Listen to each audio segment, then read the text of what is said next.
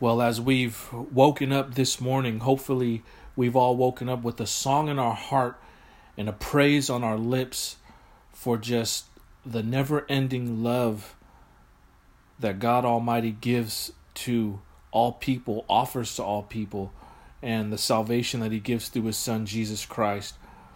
I'm excited to come before you again, church, and to be used to bring this message before the children of God. And so let's uh, let's just go ahead and pray and ask the Lord for His uh, intervening and His guidance in the message. Father God, we thank you again for today that you've given us breath in our lungs, Lord, that you've watched over us as we slept throughout the night, that you've allowed us to awaken our eyes and to get out of bed and to have all function uh, and use of our mind and our bodies. And now we pray that you would go before us and that you would speak to us in spirit and truth. Help us to understand the word that you bring to us, the word that we are to uphold above everything else, Lord, that your name is above every other name, that the name of Jesus Christ, every knee shall bow and every tongue shall confess that he is Lord.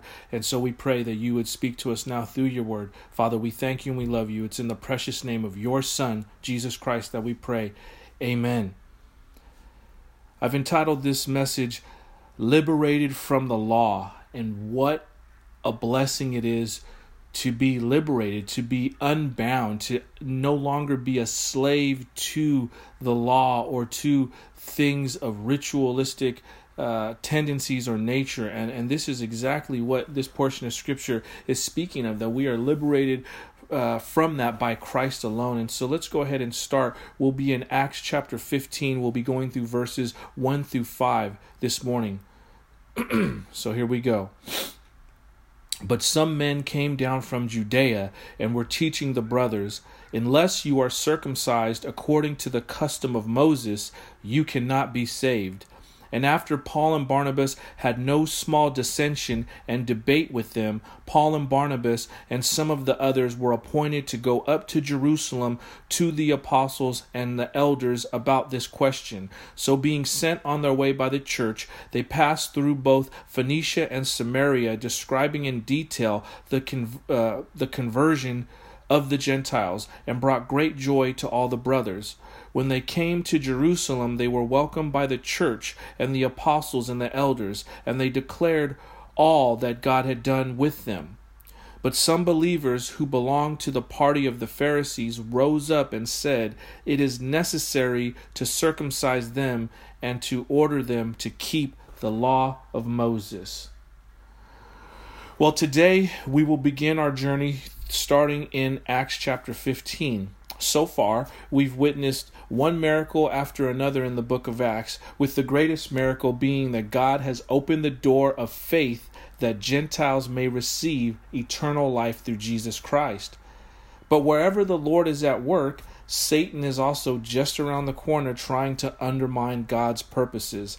And today is no different we will learn how, despite Paul's message that all candidates can be saved by the blood of Jesus Christ, there were some known as Judaizers who were teaching new converts they must be circumcised as well as receive Christ as their Savior in order to be saved. We will be reminded today that salvation is by grace alone, by faith alone, through Christ alone. No one, no one can add to how people can be saved at all. People have tried throughout the ages, but nothing will work. Nothing can be added to how man can be saved. No external ritual keeping will make you better in God's sight. It is only by the blood of Jesus Christ that we are made right with God. The main points that I would like to stress this morning the first is Satan will always try and defraud the work of Jesus Christ. And the truth is, honestly, we shouldn't be so surprised when we witness those being influenced by Satan to try and disgrace the Lord. Because the simple fact is, Satan chose to oppose God. So, this is his position. This is his standpoint. This is his perspective in life. But because he is crafty, as we know the Bible says, the serpent, the most crafty of all animals, as he came in the beginning, he will use subtle ways to lead people astray by using these Judaizers or these Jewish Christian converts to say that basically, yeah, you're you're saved by the blood of Christ, but you also need to be circumcised. They were trying ever so slightly to draw believers away from Christ, or actually, Satan through these Judaizers was trying to draw uh, these new converts away from Christ, which leads to our second main point. You must sit under solid biblical theology so you aren't led astray by false doctrine. The truth is, you and I will either be liberated from legalism or bound by it. Correct biblical teaching says Jesus Christ paid our sin debt upon the cross, and that is it. Legalism says we need to uphold specific laws, traditions, or rituals along with that to become justified by God. This is why we see Paul and Barnabas go back to these new converts, converts, excuse me, and they made sure that they thoroughly taught them the correct theology. So they could understand that they could never be saved by keeping any laws or rituals. Salvation only comes by Jesus Christ alone.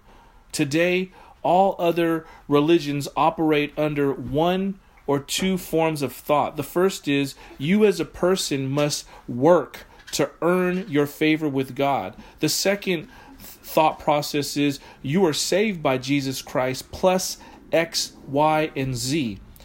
Whenever you add anything to the finished work of Jesus Christ, you empty grace of its meaning. And we never want to do that, church. The third main point is once you come to understand the truth, you are responsible to live out that truth in your daily life. this is why you are never just to accept Christ as your savior, savior, excuse me, and then just check out. You're not supposed to do that. Some have this idea that because they are saved by grace that they can just live however they want and that they're not accountable to God by any means at all. And this is completely false. God never wants us to remain stagnant or regress in our walk with him. By abusing his grace and living however we want, that's exactly what we end up doing. This is why it's so important to walk daily with Him, growing in His grace. We do this by praying without ceasing, studying His Word, remaining in constant fellowship with Him and other believers. So now that we know, excuse me, what our main points are, let's go ahead and begin, and we'll begin in verse 1. Excuse me. But some men came down from Judea and were teaching the brothers, Unless you are circumcised according to the custom of Moses, you cannot be saved. Once again, we will witness the constant battle between truth and falsehood these Jewish Christians called Judaizers came to the congregation in Antioch and taught that Gentiles may become Christians, but only after first becoming Jews and submitting to all these Jewish rituals, including circumcision. And this is just adding more for people to do. They were already liberated by the blood of Jesus Christ, but now these Judaizers are saying you need to adhere to our traditions as well now we have to understand it was very difficult for some Jewish Christians to accept that Gentiles could be brought into the church as equal members without first coming through the law of Moses because they're like, well, we're God's chosen people. You guys were just, we considered you guys dogs, and now, you, you know, they're saying that you, we're, you guys are on equal ground as us. It was hard for them to deal with. It was a hard pill for them to swallow to understand that truth. It was one thing to accept the occasional God fear into the church, but it was quite another to welcome large numbers of Gentiles who had no regard for the law and no intention of keeping it. You know, and it's almost like a situation where you know, you look at the the prodigal son, right? Uh, the prodigal son's brother, I should say. You know, he had always been there, you know, doing everything the father had asked. And when the prodigal son came back, he was so infuriated and upset because he's like, "Father, look, I've I've done everything you've asked, and you've never given me this and that. You've never thrown a party for me." But he failed to understand. He didn't see the mercy and the grace that his father bestowed. And it was the same situation here with these Judaizers. They couldn't deal with the fact that these Gentiles were being brought in and that they were brought in and accepted, uh, uh, forgiven by God, and also equals with themselves. And so this offended them. This offended the Jewish Christians who were still trying to uphold the law while receiving redemption from Jesus Christ. And it's like oil and water; it doesn't mix. You can't. You can't uphold the law and receive the free gift of grace that's given by Jesus Christ. It just doesn't work. This is what the Bible calls legalism. Unfortunately, they forgot the act of circumcision uh, was a symbol really to represent the circumcision of their hearts, right? It, it, was an inward change. That was really the heart of the matter. It was basically, they were basically to be set apart from the world, the world system, and its trappings because the Lord cares more about inward change more than an outward appearance. But they were so stuck on you have to be circumcised. It would make no difference if you were circumcised physically, but your heart wasn't circumcised, that your heart hasn't been changed and converted and, and, and, and set upon the new life of Jesus Christ, set upon the rock of Christ. And they were missing this very important point. Whenever you add anything to the finished work of Jesus Christ that you must uphold in order to be saved, that is legalism. So, what is the application for us today? What does this mean for us? Well, the truth is, today, unfortunately, legalism is still alive and well today within the church. When someone says you must be water baptized you must speak in other tongues, or even you must take communion in order to be saved. That is legalism. Now, I'm not saying that you shouldn't be water baptized if you have every means to be water baptized, but water baptism doesn't save you. We know the scripture says that you must be baptized by the Holy Spirit. Now, that is something that you need, but water baptism, speaking in tongues, the Bible is clear. Not everyone will speak in tongues, tongues excuse me. Communion, uh, the, the, the taking of communion does not save a person's soul. Some churches will not permit women to wear pants or, or even wear uh, makeup of any kind or any jewelry. That's legalism as well. Now, obviously, the Bible speaks of and teaches to be prudent and to not, you know, not come in to tantalize people or, or or to arouse people or to draw people to sin. But again, you can wear pants. It's not about that. That's legalism. When you add anything to the cross of Christ, you are basically saying that his death and resurrection wasn't sufficient to take away my sin. And that's, we know that that is false and it's not true. It's clear, it's crystal clear if you go throughout the Bible that God teaches that our good works are but filthy rags to Him. So, why would we think that adding these regulations and these rituals are going to make us better in God's eyes? It will never work. It doesn't work. He doesn't need our works, but we need His. Ephesians chapter 2, verses 8 and 9 tells us, For by grace you have been saved through faith and this is not your own doing. It is the gift of God, not as a result of works, so that no one may boast. You see, but for what, whatever reason, these Jewish Christians had a major stronghold in this area of keeping the law. In a way, it was like the rich young ruler. We all remember the story, the account with him and Jesus Christ, right? He couldn't seem to part ways with his material fortune that he had amassed. Jesus Christ wasn't enough, and, and he went away bitter. He went away bitter and, and sad.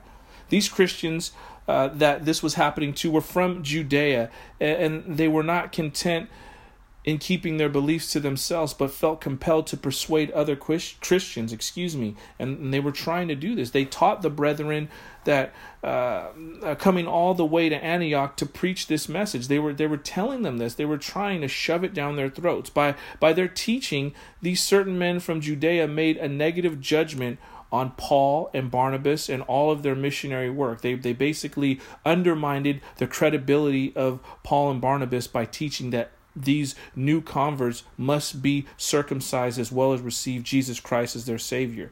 And interestingly enough, this is one of the tactics that Satan uses to discredit the messenger of God.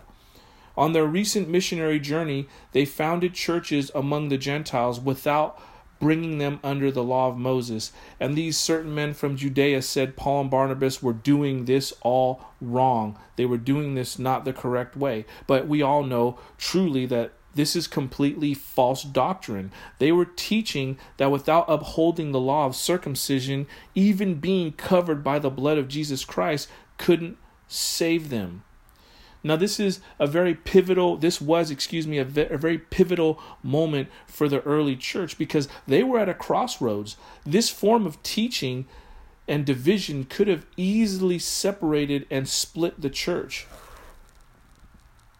It's interesting that Jesus mentions in his word that a house divided against itself cannot stand remember he he said this to the religious leaders when they accused him of using Satan's powers to drive out evil spirits from people. And it's interesting because Satan knows that if he can't get the church to fall away from outside worldly influences that he will basically try to destroy the church and implode from the inside out. And this is exactly what he was doing with the the Judaizers bringing in this false teaching of these new converts needed to be circumcised and uphold the law of Moses as well as receive Jesus Christ as their savior. And we have plenty of examples unfortunately. I mean if you look back over the over time just even in within the last 50 years how many times have you heard of a church split or literally close its doors because of division amongst its members Jesus was clear that the world will know him by how his church loves one another. And if we are divided, it comes down to the name to the main principle of salvation. You cannot be divided when it comes to salvation. That's a huge problem. It has to be this is the one way, this is the only way. We can't have three, four, five different ways of how people can be saved. It's by grace alone, through uh, by faith alone, in Christ alone. That's it. There's no other way that men and women can be saved. All right, let's go ahead and continue on in verses 2 and 4. And it says, And after Paul and Barnabas had no small dissension and debate with them, Paul and Barnabas and some of the others were appointed to go up to Jerusalem to the apostles and the elders about this question. So, being sent on their way by the church, they passed through both Phoenicia and Samaria, describing in detail the conversion of the Gentiles, and brought great joy to all the brothers. And when they came to Jerusalem, they were welcomed by the church and the apostles and the elders, and they declared all that God had done with them. Paul and Barnabas, what solid men of God they were. They knew what they knew, and they weren't going to renege on it. They had personally witnessed the hand of God move upon their own lives as well as the lives of those around them. So, because all they experienced and saw, there was no way they were going to now uh, going to denounce their faith in Jesus Christ and his power alone to save souls. This is why it was no small thing, but this was a great problem that was arising.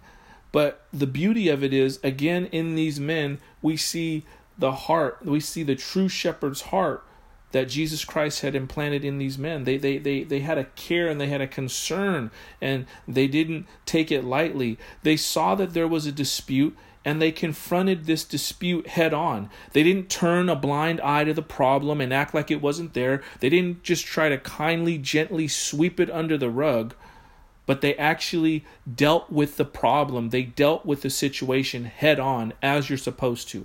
A question when you are confronted with anything that doesn't line up with clear biblical teaching, but is presented as it's being genuine, what do you do? What do you do when someone confronts you with something that clearly is not biblical, but they do it in a manner that they're trying to persuade you and get you to understand?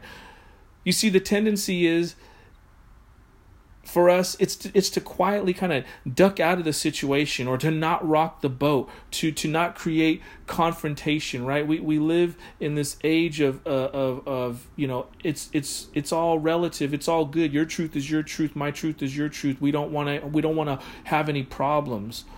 But the application is clear. The bible says that we don't do what we are supposed to do when we fail in doing what is right we're committing the sin of omission. That is James chapter 4, verse 17. That's a, a, a very loose uh, interpretation of what, I, of what that verse is. and you know I've experienced this many a times. I can, I can remember one time this was you know a while ago, uh, and and and I had uh, ran into someone who was a Jehovah's Witness, and they were trying to share that with me, and you know I didn't I didn't smash on the person. I didn't I didn't crush them with my words, but I simply told them about, you know, one, the thief on the cross, you know, he was with Jesus. He didn't get water baptized, he didn't come down from the cross and also 144,000, you know what? There's there's more than 144,000 people in the whole Jehovah's Witness movement. So what does that say about that? And, you know, as I spoke, I mean, I could see in this man's eyes you know tears well up and, and, and, he was broken by what i was was sharing. And it wasn't me. It was the holy spirit convicting. But you know it's it's quite easy to just go along with someone because you don't want to hurt their feelings. But you know what? If we know the truth of who jesus christ is and how men and women can be saved it's our responsibility to speak up about that especially when we are confronted with false doctrine and, and this is something that we have to be mindful of and be keen of. And obviously, uh, being led by the Holy Spirit, you're going to be aware of when the enemy is trying to pull the wool over your eyes. Again, this is why it's so important to know what Scripture clearly teaches. If you don't know the truth, when you are confronted with a lie, and you will be at some point in time, you won't know how to respond. When persuasion did not end the issue, Paul and Barnabas went to, to Jerusalem to have the matter settled by the apostles and the elders.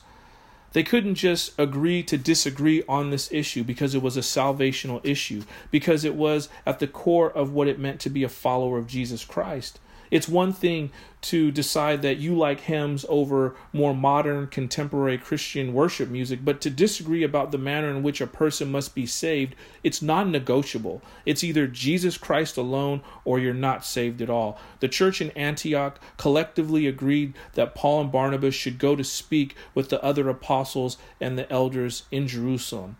Well, what this means for us, this application is, is quite simple. It is this uh, it means that this, this is another example of the structure of the church the correct model that we should all follow as believers in Christ within our, our, our individual local churches. Whenever a, con, uh, a concerning issue arises, there should be leadership within that church that can prayerfully address the matter.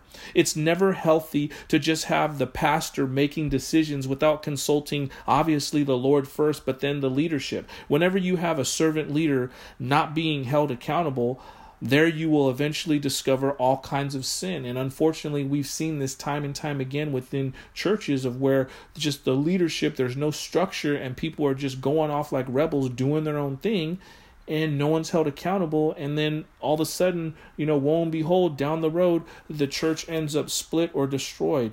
And we pray against that in Jesus Christ's name for all the true churches of the Lord's. Amen. All right, let's go ahead and read and go through this last verse. It says, But some believers who belonged to the party of the Pharisees rose up and said, It is necessary to circumcise them and to order them to keep the law of Moses. As I was studying and, and reading this week, I mean, when I read this verse at first, it was hard for me to believe that after all this time and all that had gone on, still these certain uh, uh, Pharisees and this Pharisaic mentality demanded that new believers follow their rigorous ceremonial laws. But then the Lord had to remind me of this verse, and it's found in Judges chapter 17, verse 6. And it says, In those days there was no king in Israel, everyone did what was right in his own eyes. And I know that that the Judges chapter 17 verse 6 is talking about, you know, way before this occurrence with these Pharisees, but it's the, the, the heart and the principle of this verse still is applicable to what's going on in our context this morning. Eh, the the point is everyone did what was right in his own eyes and and they weren't seeing the truth of what Jesus Christ had done by coming to going to the cross uh, shedding of his blood being buried resurrecting. Now people have the ability to, to to to not have to go to the priest. They can go straight to God the Father. They weren't seeing that. They were doing what was right in their own eyes and it's unfortunate eh, but it, this did give me peace of mind about what was going on with the Pharisees because they simply again like i said they they were doing what was right in their own eyes. They were not consulting the lord about the manner and how these gentiles could be saved. They they didn't truly trust the lord. Instead they leaned on their own understanding. And we know the bible is clear do not lean on your own understanding but trust in the lord with all your heart. If the Pharisees believed anything, they believed one could be justified before God by keeping the law. For a Pharisees to really be a Christian, it would take more than the acknowledgement that Jesus was Messiah. He would have to forsake his attempts to justify himself by the keeping of the law and accept the work of Jesus as the basis of his salvation. And this is the same predicament that we're all in today. No amount of law keeping, good works, or wishful thinking will ever get you into heaven. It's always and only by grace alone, through faith alone, in Christ alone. If you get anything from this message, just remember that by grace alone, through faith alone in Christ alone. Yes, we are to have good works. Yes, we we it, because the good works are again a reflection of a changed heart in Christ, but the process or, and, the, and the product of good works does not make you right before God. If, if that's your thinking that you have to perform, you have it twisted. It does not, it does, it's, that's not the basis of your salvation. Your salvation is based upon what Jesus Christ did upon the cross of Calvary 2,000 years ago. That is where it lies. And that should be liberating and freeing, meaning your performance based, it does not determine your standing with God. It's what God did. It's what Jesus did that makes you right with God. And that that is liberating and it should be. It should be. This should have been easy for them to understand back then. Because when you when you think about it, at least I I envision that they would have been relieved in not having to provide a spotless animal to sacrifice for their sins at the annual Passover uh, festival. Remember, once a year they would have to go. Uh, the you know the the Day of Atonement, where you know everyone would have to bring a spotless animal. The priest would have to be slicing you know throats and, and blood would be spilling. You know if you study up on it, they talk about the the garments. You know uh, the bottom of the the priest's uh, you know garment was just filled with blood. I mean it smelled you know the smell of iron iron was so strong because of all the blood. It was like a a, a meat house in there because of all the the blood that was shed. And this was only to relieve them of their sin for one year. They had to continually do that. I mean, I would get tired of that, tired of seeing blood, tired of seeing an animal being killed, tired of having to take this long trip just to have my sins forgiven. And Jesus Christ did it once and for all for sins past, present, future to be forgiven. You would think that they'd be relieved and they wouldn't have to adhere and uphold these regulations and these laws, but they didn't. They suffered from a severe stronghold in their mind. And you see, this is what it came down to pride. Pride will never allow one to receive Jesus Christ's free gift because it takes humility. It takes to be broken of your pride, to be humbled, to be able to say to God, Yes, I need your help. No, I cannot do it on my own. I can't do it myself. And thank you for your gift. Thank you that I can freely receive it. See, it takes humility but as long as pride is a stronghold in your mind and in your thinking, you will never be humble. You will never be able to exercise humility. Circumcision and keeping the law of Moses wasn't necessary. Instead, receiving the free gift that only comes from Jesus Christ is necessary. John chapter 14, verse 6 tells us Jesus said to them, I am the way, the truth, and the life. No one comes to the Father except through me. And that is our stance today as the church, with everything going on in our world, with everything going on in our communities, in our country today. We need Jesus Christ more than ever. We need people of all races and all spheres of influence in life to understand the importance of who Jesus Christ is and to receive that freeing gift of salvation that will liberate them from any form of bondage. Amen? Let's pray. Heavenly Father, thank you again for your truth. Thank you again for the ability to help us to understand your word, to see the power of it, to see the effect that it has upon the individual who will allow themselves to be humbled, who will who will give up all of control and stop trying to do things on their own and simply allow you to be the God of their lives. Father, thank you for awakening the eyes of our heart. May we now continue to seek your hand upon all the things that are going on within life today. May you encourage us. Father, may you help us to keep our hope and our trust in you. May we not waver. May we not be tossed to and fro by everything that's going on in our world, but may we rest upon the solid rock, the foundation of the true cornerstone, who is Jesus Christ. Thank you for our daily bread. Thank you for the bread of life that we feed off of spiritually so we're not malnourished. Lord, help us to continue to dig in your word and to have deep, tight, close relationship with you help us to have relationship with other in the community of the church help us to not fall away and just do our own thing.